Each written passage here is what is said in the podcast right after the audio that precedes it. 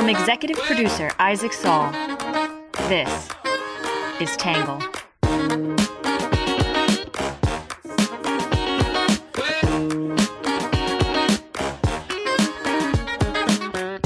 Good morning, good afternoon, and good evening, and welcome to the Tangle Podcast, the place we get views from across the political spectrum, some independent thinking, and a little bit of my take. I'm your host, Isaac Saul, and on today's episode, we are going to be talking about Biden v. Nebraska. That is the Supreme Court case that we just got a ruling on around Biden's student loan plan, his plan to cancel student loans. We're going to talk about the decision, what happened, and what it means. Before we do, though, as always, we'll start off with some quick hits.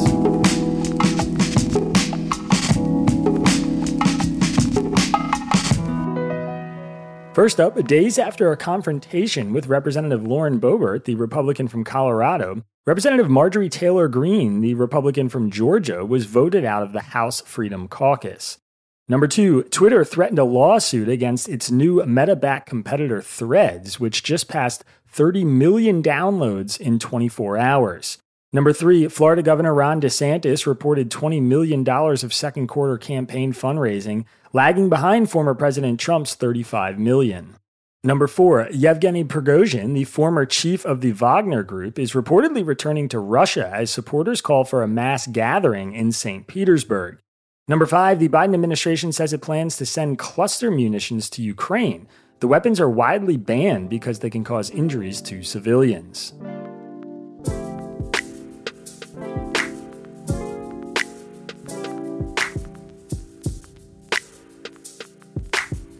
The Supreme Court struck down President Biden's plan to cancel up to $20,000 in student loan debt for millions of Americans. The plan has been on hold since six Republican led states who claimed the program violated President Biden's executive power to, took the administration to court. But the Biden administration argued the plan is permitted within the law and cited the HEROES Act, which allows the Secretary of Education to make changes related to student loans during national emergencies like the COVID pandemic. Chief Justice John Roberts, in a 6 3 decision, writing for the conservative majority that federal law provides no authorization for the administration to wipe out so much debt. The question here is not whether something should be done, it is who has the authority to do it. On Friday, the Supreme Court ruled in a 6 to 3 decision that the Biden administration acted unconstitutionally when it announced the cancellation of $400 billion in student loans last year. All six Republican appointed justices were in the majority, while all three Democratic appointed justices joined the dissent. A quick refresher the Higher Education Relief Opportunities for Students, or HEROES Act, was passed in 2003. HEROES was designed to grant waivers or relief to student loan recipients in connection with a war, military operation, or national emergency. Both former President Trump and Biden used the HEROES Act to suspend student debt payments, but Biden took it a step further, exercising the authority granted by the Act to cancel $10,000 in debt for individuals earning less than $125,000 per year and $20,000 per year for those who receive Pell Grants designated for low income families. We covered oral arguments around this case in March. So if you're interested in listening to those, you can go back to our podcast from that time. But the court was examining two questions. First, do the litigants challenging the administration's program have standing to sue? Second, whether the administration violated a separation of powers principle known as the major questions doctrine by acting without explicit congressional authorization to implement a program. On standing, the justices first upheld a U.S. Court of Appeals ruling for the Eighth Circuit that Missouri had a right to sue because it created and controls the Missouri Higher Education Loan Authority, or MOHELA, which is a servicer and holder of student loans. Debt cancellation would have cost MOHELA $44 million per year, which the justices determined would also harm Missouri. The state had created the program to help state residents obtain loans to pay for college, and if the cancellation program had gone into effect, its revenues would have fallen. Once the court determined Missouri had a right to challenge the program, it also determined that the HEROES Act gave the Education Secretary power to waive or modify laws related to student loans. But the court interpreted modify to mean that the Biden administration could make modest adjustments and additions to existing provisions, but not transform those provisions. In writing the majority opinion, Justice Roberts wrote that Biden's cancellation was attempting to create a novel and fundamentally different loan forgiveness program. Roberts also rejected the idea that mass student debt relief was consistent with the purpose of the HEROES Act, writing that it is a question of who has the power to cancel loans, not whether it should be done. In that regard, Roberts invoked the major questions doctrine, writing that the HEROES Act did not authorize the debt relief program at all. In her dissent, Elena Kagan argued that the state suing did not have standing. MOHELA could have filed its own lawsuit, Kagan said, but it did not. Instead, Missouri sued on its behalf.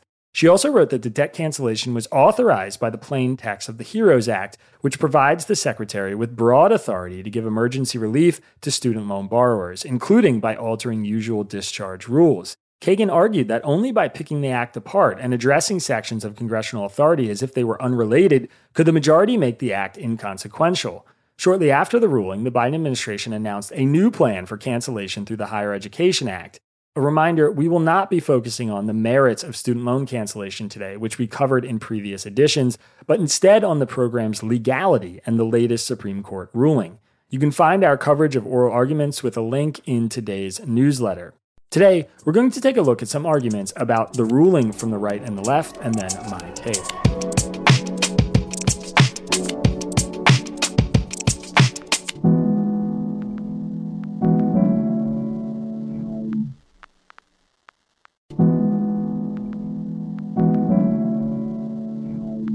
First up, we'll start with what the right is saying. The right argues that the court got it right and that Biden vastly exceeded his authority. Some argue that Biden violated the obvious context and intent of the HEROES Act. Others suggest Biden still has a path to forgiving loans via Congress. In CNN, Ilya Somin said the court got it right on student loans.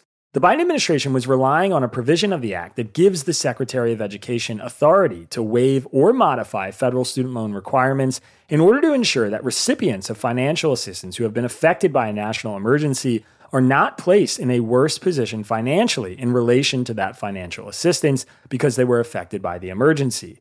The administration claimed beneficiaries of the loan forgiveness plan qualified because they have been negatively affected financially as a result of the COVID 19 national emergency declared by then President Donald Trump in March 2020. But the White House presented no proof that recipients of the cancellation were placed in a worse position financially because of COVID. Over 80% of employed college graduates did not even report a decrease in salary during the pandemic, and few suffered prolonged unemployment, according to data from the U.S. Bureau of Labor Statistics. The court also rightly ruled that Missouri had standing because it has a state created student loan servicer that stands to lose revenue if some of the loans it processes are forgiven. An injury to that entity is an injury to the state because it's a public corporation created and under the control of the state and part of the government itself. In National Review, Andrew C. McCarthy praised Amy Coney Barrett for her response to Justice Elena Kagan. Justice Elena Kagan's searing criticism of the major questions doctrine as a get out of tax free card clearly left a mark, McCarthy said. Kagan, the court's most formidable progressive, is a bureaucratic maximalist. If read in a vacuum, the text of a statute can plausibly be construed as a delegation by Congress of enormous power to an administrative agency, then the textualist must vindicate that delegation, even if it defies history, common sense, and our Constitution's vesting in Congress of all legislative power, i.e., the authority to enact major policy. Barrett countered that a vacuum is no home for a textualist. Not only did the court come to its conclusion without relying on the major questions doctrine, Barrett emphasizes that a textualist is not a literalist. The major questions doctrine, she explains, is not a license to flee from text. To the contrary, it stresses the importance of context, providing a tool for discerning, not departing from, the text's most natural interpretation. The doctrine doesn't change the words that Congress has used, much less instruct courts to give words an interpretation that is less plausible than their ordinary meaning. It does the opposite. It derives the best interpretation of the words based on the circumstances of their enactment, based on their context. In the Washington Examiner, Tim Carney quipped that Democrats could still forgive student loans with this one trick. The Supreme Court struck down President Joe Biden's obviously unconstitutional attempt to forgive half a trillion dollars in student loan debt. This should surprise nobody, given that virtually everyone admitted the president does not have the authority to do this, including then House Speaker Nancy Pelosi. Democrats are going to freak out about this decision the same way they freak out about literally every single Supreme Court decision that doesn't go their way, Carney said. If they actually wanted to forgive student loans, though, there's a tricky way they could do that, and Pelosi knows what it is.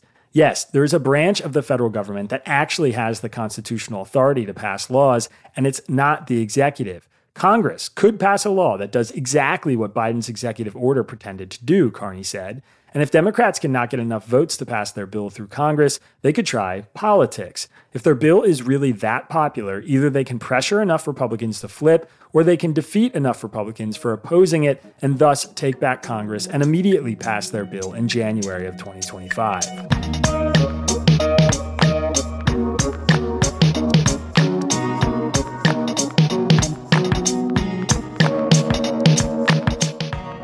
All right, that is it for the right is saying, which brings us to what the left is saying. Many on the left are critical of the ruling, saying the court ignored the plain text of the HEROES Act. Some disagree with the court, suggesting that the ruling was a lawless and partisan decision. Others argue that the conservative justices are doing exactly what they so often criticize. In the Los Angeles Times, Erwin Chemerinsky said the Supreme Court rewrote the law to stop student loan forgiveness. A federal statute, the Higher Education Relief Opportunities for Students Act of 2003, or the HEROES Act, explicitly authorizes the Secretary of Education to waive or modify student loan obligations. That is exactly what President Biden did in his loan forgiveness program, but the court, ruling 6 to 3, decided that he lacked authority under the law to take this step, which would have helped more than 40 million people, Chemerinsky said. As Justice Elena Kagan wrote in dissent, none of these state governments would suffer any injury from the Biden student loan forgiveness program. In fact, just last week, the Supreme Court ruled that Texas and Louisiana lack standing to challenge the Biden administration's change in immigration policy. The court in that immigration law case said that a state cannot sue the federal government just because of an ideological disagreement with the president's policies. Based on that principle, the court should have thrown out Missouri's suit as well. In Vox, Ian Millhiser called it a lawless, completely partisan student loan decision. The decision is complete and utter nonsense, Millhiser wrote. It rewrites a federal law which explicitly authorizes the loan forgiveness program, and it relies on a fake legal doctrine known as major questions, which has no basis in any law or any provision of the Constitution. There are legitimate policy debates about the efficacy or fairness of student loans, but its legality should not have been a question. The HEROES Act gives sweeping authority to waive or modify any statutory or regulatory provision applicable to the student financial assistance programs as the Secretary deems necessary in connection with a war or other military operation or national emergency. This is expansive language, Millhiser said, while it only applies during a national emergency, when such an emergency, such as the COVID 19 pandemic, arises, the Secretary may either eliminate, waive, or change, modify students' borrowers' loans obligations as the Secretary deems necessary. So Congress clearly authorized the Education Secretary to make modifications or waivers that are broad or narrow or that apply to many or few borrowers. Meanwhile, the major questions doctrine is completely made up and appears nowhere in the Constitution and nowhere in any statute and was invented largely by Republican appointees to the Supreme Court. And finally, in MSNBC, Michael A. Cohen said the Supreme Court's conservatives are doing exactly what they claim to detest. One would be hard pressed to find two phrases that more aptly describe the actions of the Supreme Court, including its three Trump appointees, than judicial activism and legislating from the bench, Cohen said. In this case, Congress passed a law that authorized the Secretary of Education to forgive student loans. The Secretary interpreted the law to allow him to forgive a set amount of student loans. But rather than deferring to the executive branch or allowing Congress and the White House to reach a compromise solution, the court instead imposed its own judgment. Imposing the viewpoint of judges over that of the people's elected representatives has been a consistent and disquieting trend in the Roberts Court, Cohen said. Last year in West Virginia v. EPA, the court blocked a major climate change regulation to clean up power plants, even though the Clean Air Act authorized such action. In the process, the court enacted a new and wholly invented theory called the Major Questions Doctrine, which allows the court to restrict the actions of a regulatory agency in cases where regulation exercises powers of vast economic and political significance. How does the court decide what is of vast economic and political significance and thus justifies its intervention in decisions that are traditionally made by elected officials? Your guess is as good as mine.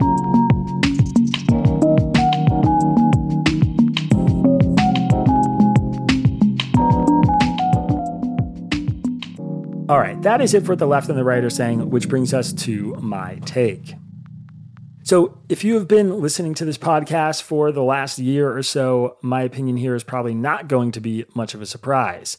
I've said repeatedly that regardless of how you feel about the merits of student debt cancellation, Biden did not legally have the authority to do this.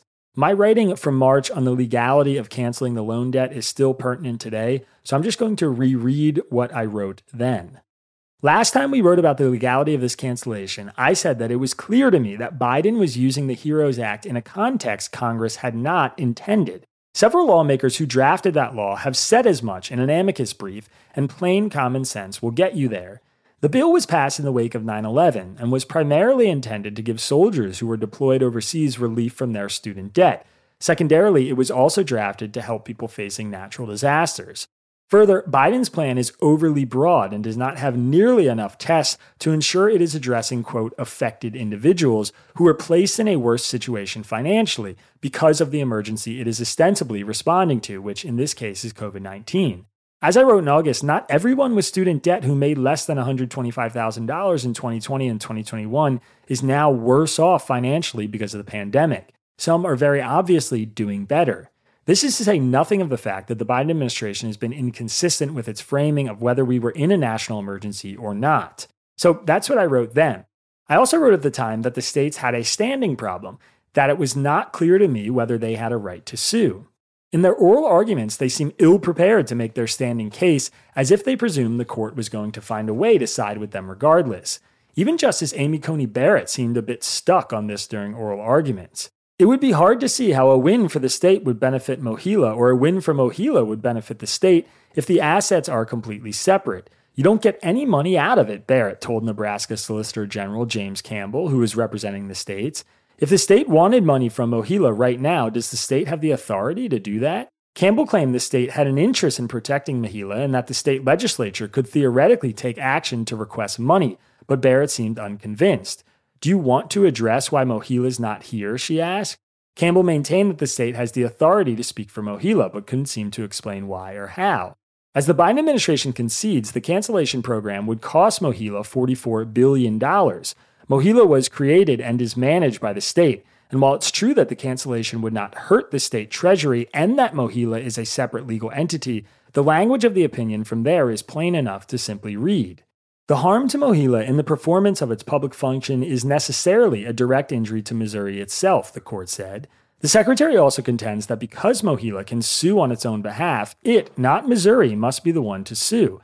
But where a state has been harmed in carrying out its responsibilities, the fact that it chose to exercise its authority through a public corporation it created and controls does not bar the state from suing to remedy that harm itself. That logic tracks well enough for me. Unlike yesterday when we wrote about 303 Creative, the case here is not a hypothetical. There is a real law in question, with a real action being taken by the Biden administration, with real costs to MOHELA and the states involved in the lawsuit. And given just how overreaching the Biden administration's goal was in canceling all this debt, I think the court was right to hear this case and right to rule the way it did. There isn't much ambiguity here for me on the legal questions at hand, and the answer is the same as it is for so much else. If Biden wants to cancel hundreds of billions of dollars of student loan debt, he needs Congress to help him do it.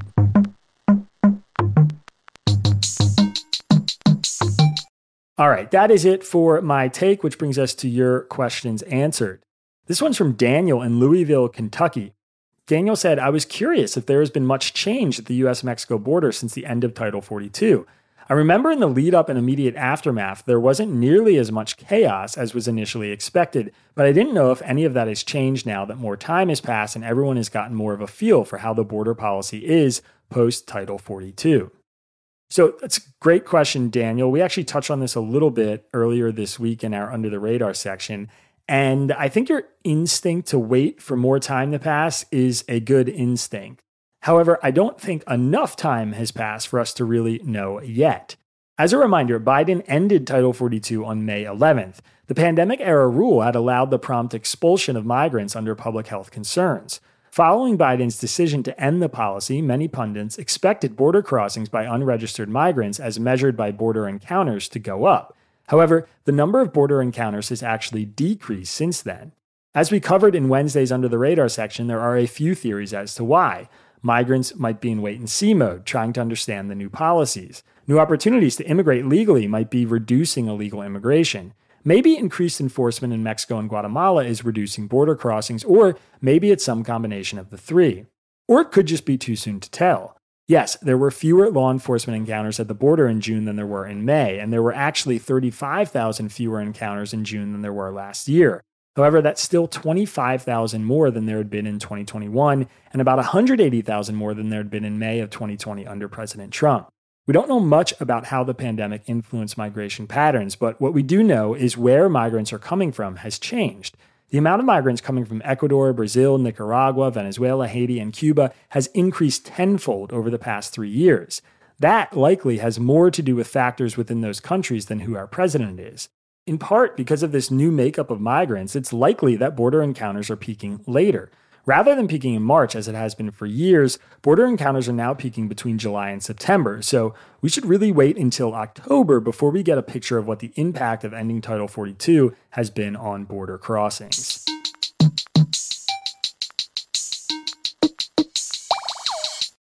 All right, that is it for your questions answered. Before we get to our under the radar section this week, a quick reminder where are you going to be on August 3rd? Philadelphia, Pennsylvania, hanging out with the Tangle community. You can come meet us in person. We're going to have guests debating a topic that we are going to announce very soon a lively political debate, drinks, and more people to meet the Tangle community live and in the flesh. We've got tickets on sale now. There's a link in today's episode description, or you can go to readtangle.com forward slash live. All right, next up is our under the radar section. What do a Democratic socialist, a Republican war veteran, and a long haired lobbyist from Montana have in common? They want the government to relax about certain mind altering substances. That's a line from a new Washington Post story about an unusual bipartisan bond forming between Representative Alexandria Ocasio Cortez, the Democrat from New York, and Representative Dan Crenshaw, the Republican from Texas, and Montana lobbyist Tom, one who rides with his horse East Rogers. Crenshaw and Ocasio Cortez are racking up votes and even have two senators from both sides of the aisle Senator Rand Paul, the Republican from Kentucky, and Senator Cory Booker, the Democrat from New Jersey, interested in helping them out. The goal is to unlock government funded studies of therapeutic psychedelics, which have shown promising results treating victims of sexual abuse, veterans with PTSD, and debilitating depression. The Washington Post has the story, and there is a link in today's episode description.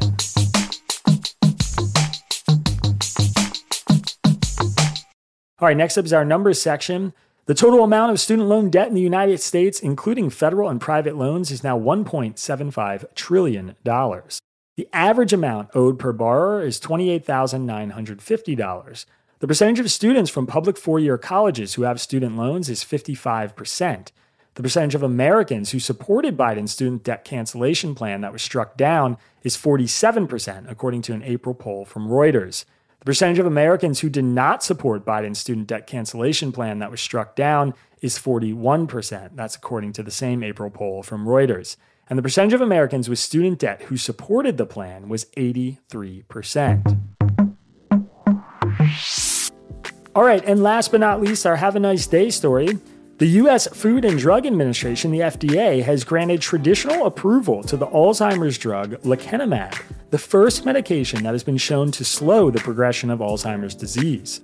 The drug, which goes by the brand name Leqembi, slows the declines in memory and thinking by targeting the disease's underlying biology.